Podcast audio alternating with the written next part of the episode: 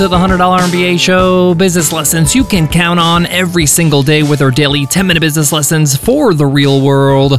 I'm your host, your coach, your teacher, Omar Zenhom.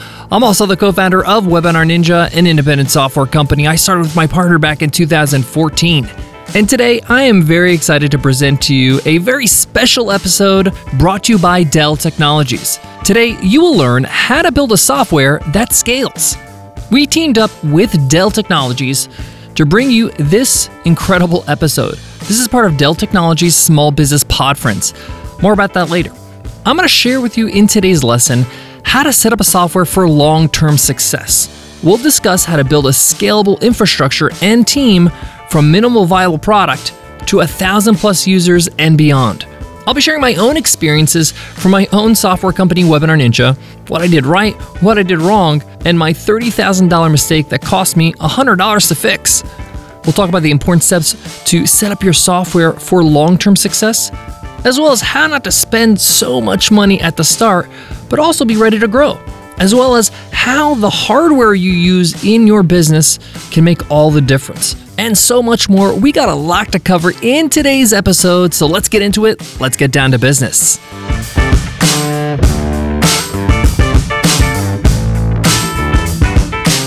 Support for today's show comes from Dell Technologies. As I mentioned before, we teamed up with Dell Technologies so we can deliver today's very special episode.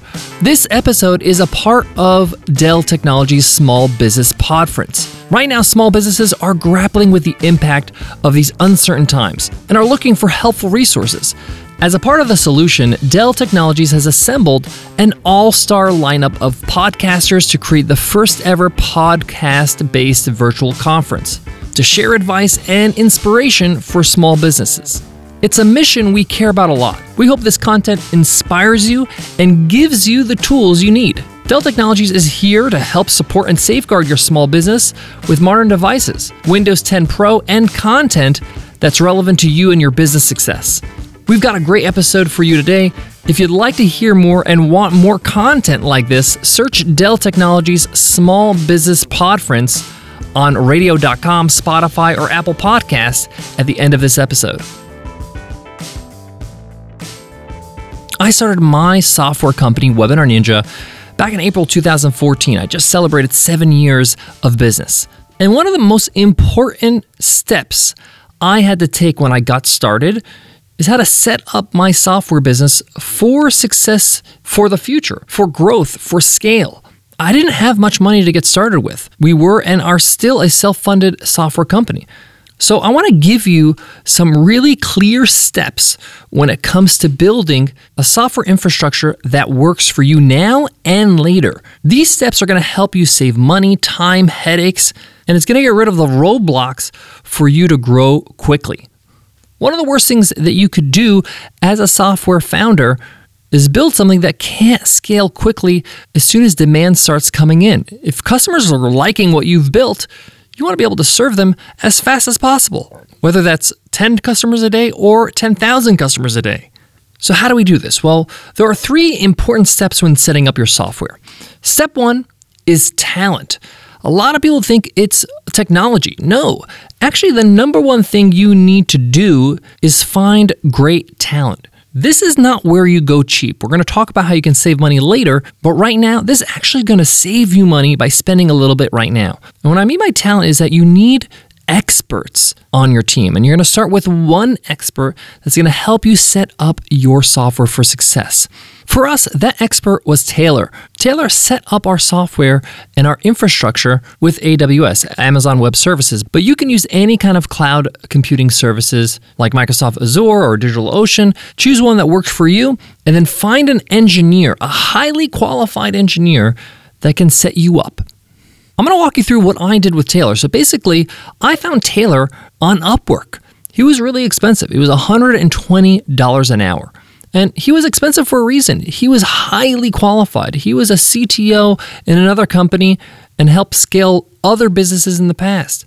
But what I got for that expensive hourly rate was expertise and speed. When somebody knows what they're doing, they're able to get the job done quickly. We had our software set up and ready to kind of deploy in less than a week. So I may have spent a couple thousand dollars that week, but I'm pretty sure if I try to shop around and find somebody who's not as much as an expert and maybe had a lower hourly rate, it would take them longer and probably more money, and I would have more problems down the line because they're just not as good. So, my advice is sit down with this expert. This could be a phone call, this could be a video call. The point here is, is that this is just the initial conversation where you explain to them, hey, this is where my company is at right now. This is how many customers I plan to have at launch. I want to be able to scale at this rate. Tell them your projections. They're going to ask you some questions like what technology you're using, what uh, is your software written in, what kind of code is it written in, What's your budget? A little bit about how you're deploying this code. Like, are you the only engineer, or are there other people that are going to be committing to the code and pushing it to production, pushing it to the live server? They might ask you some QA. Do you want some server set up so that you have like a staging server, then a develop server, then a production server, so you have a few steps before it goes live so that you make sure you clean out any bugs before your users see the code or use the software? If all of this is kind of going over your head, that's okay. This is what the experts are there for. The experts are there to tell you this is what I recommend. This is what you should set up. This is how long it's going to take. Here are the trade offs. This is why we start with talent. And I'll be honest with you, there were a lot of questions I couldn't answer uh, that Taylor was asking me. And I just said, I don't know. What do you recommend? I basically tell him what my business goals are. And he's the technical expert. And he says, hey, we can accomplish those goals by doing X, Y, Z. Here are your options. So not only is this expert setting up your infrastructure, but they're also a technical advisor. Taylor eventually became our full time CTO. And it's a big part of our software and business today. The second step is code. Now, even if you're not a technical founder, it's important to know before you talk about infrastructure how to make sure your software is lean and clean. There are a few tips I want to share with you.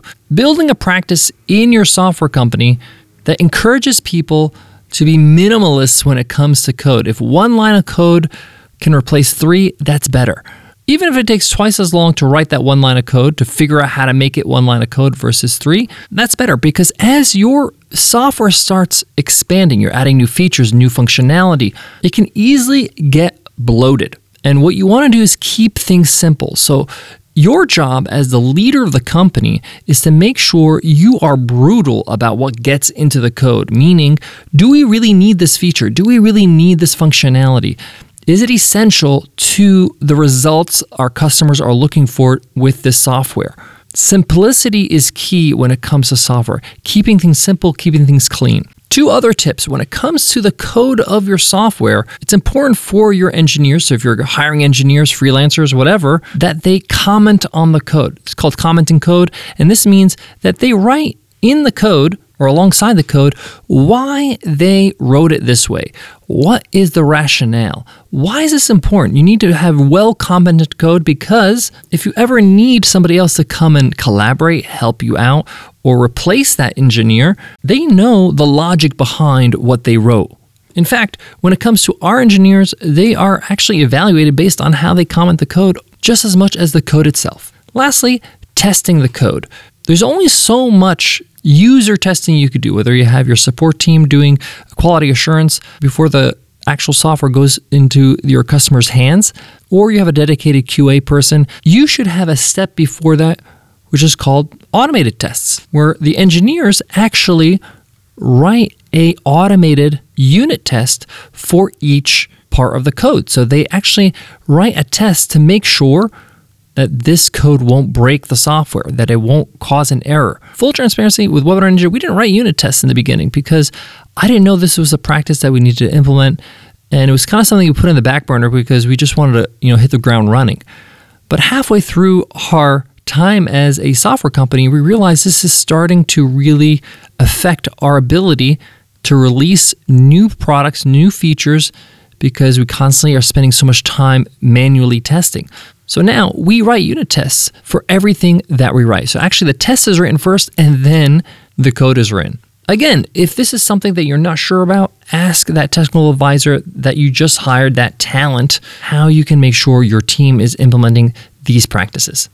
Lastly, is your infrastructure, step three.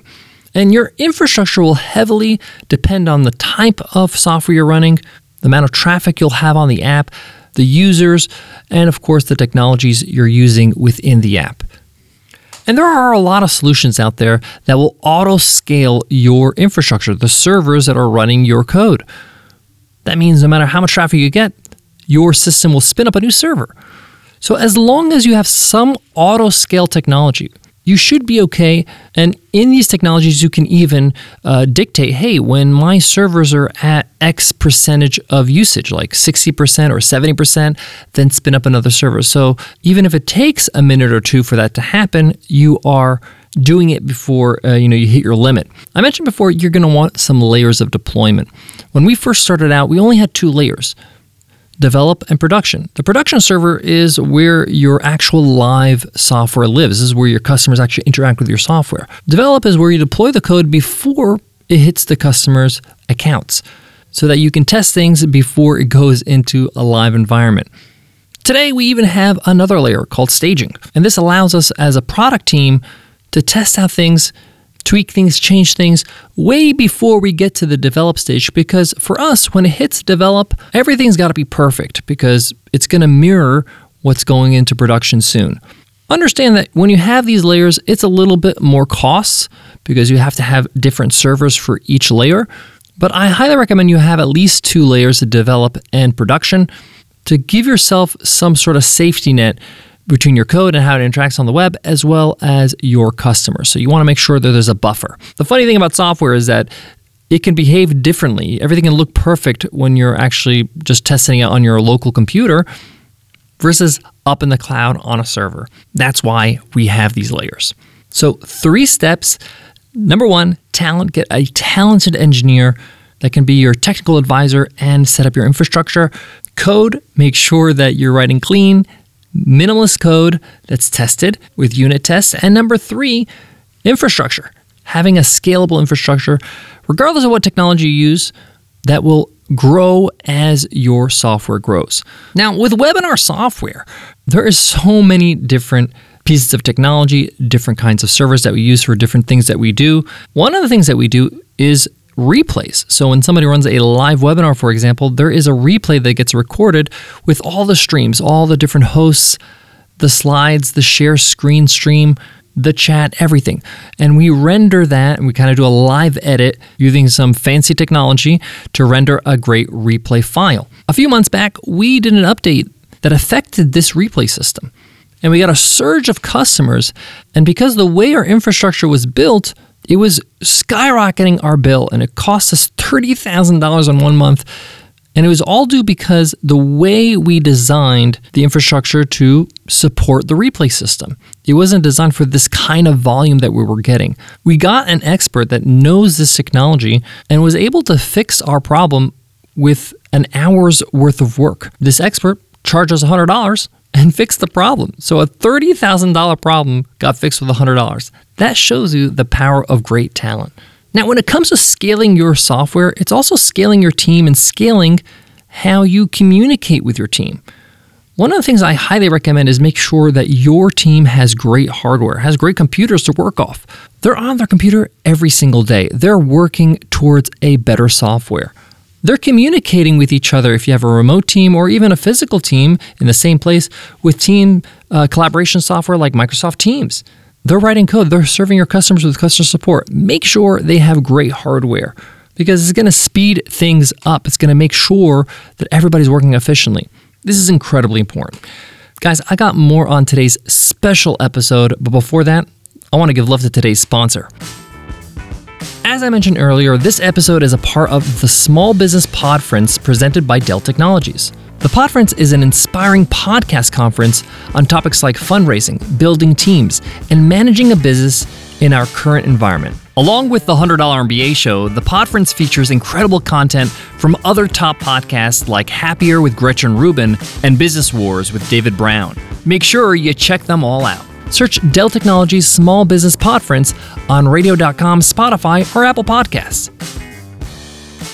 To wrap up today's episode, I want to give you some closing advice and your first steps. One of the best ways to be able to give the right information to this expert you're going to hire that's going to set things up for you is to start with documentation. This literally means opening up a Google Doc and writing down what your app does, what your software does for your customers. How does it function? The more you can describe the problem you're solving, the more the solution will be clear to whoever works with you. So start with documentation. Then go out and find highly qualified engineers. Start with that first hire, that technical advisor, or an infrastructure expert. They can get you set up within a week. This is not where you go cheap. You get what you pay for. It's better for you to find somebody who's highly qualified, a bit expensive, but they're setting up your business for success. Thank you so much for listening to the $100 MBA show, and a big thanks to Dell for putting together this Podference event. For the complete lineup of episodes, visit DellTechnologiesPodference.com. Before I go, I want to leave you with this. A little planning goes a long way, especially when you're trying to build a long term business, something that's going to be around for years to come. I hope today's episode shed a little light on that, as well as gave you those first steps to get moving. Thanks again to Dell Technologies for putting together today's episode and having us a part of the Podference event. I know I'll be checking out other great podcasts that are getting involved and partaking in the Podference over at DellTechnologiesPodference.com. I'll see you tomorrow. Until then, take care.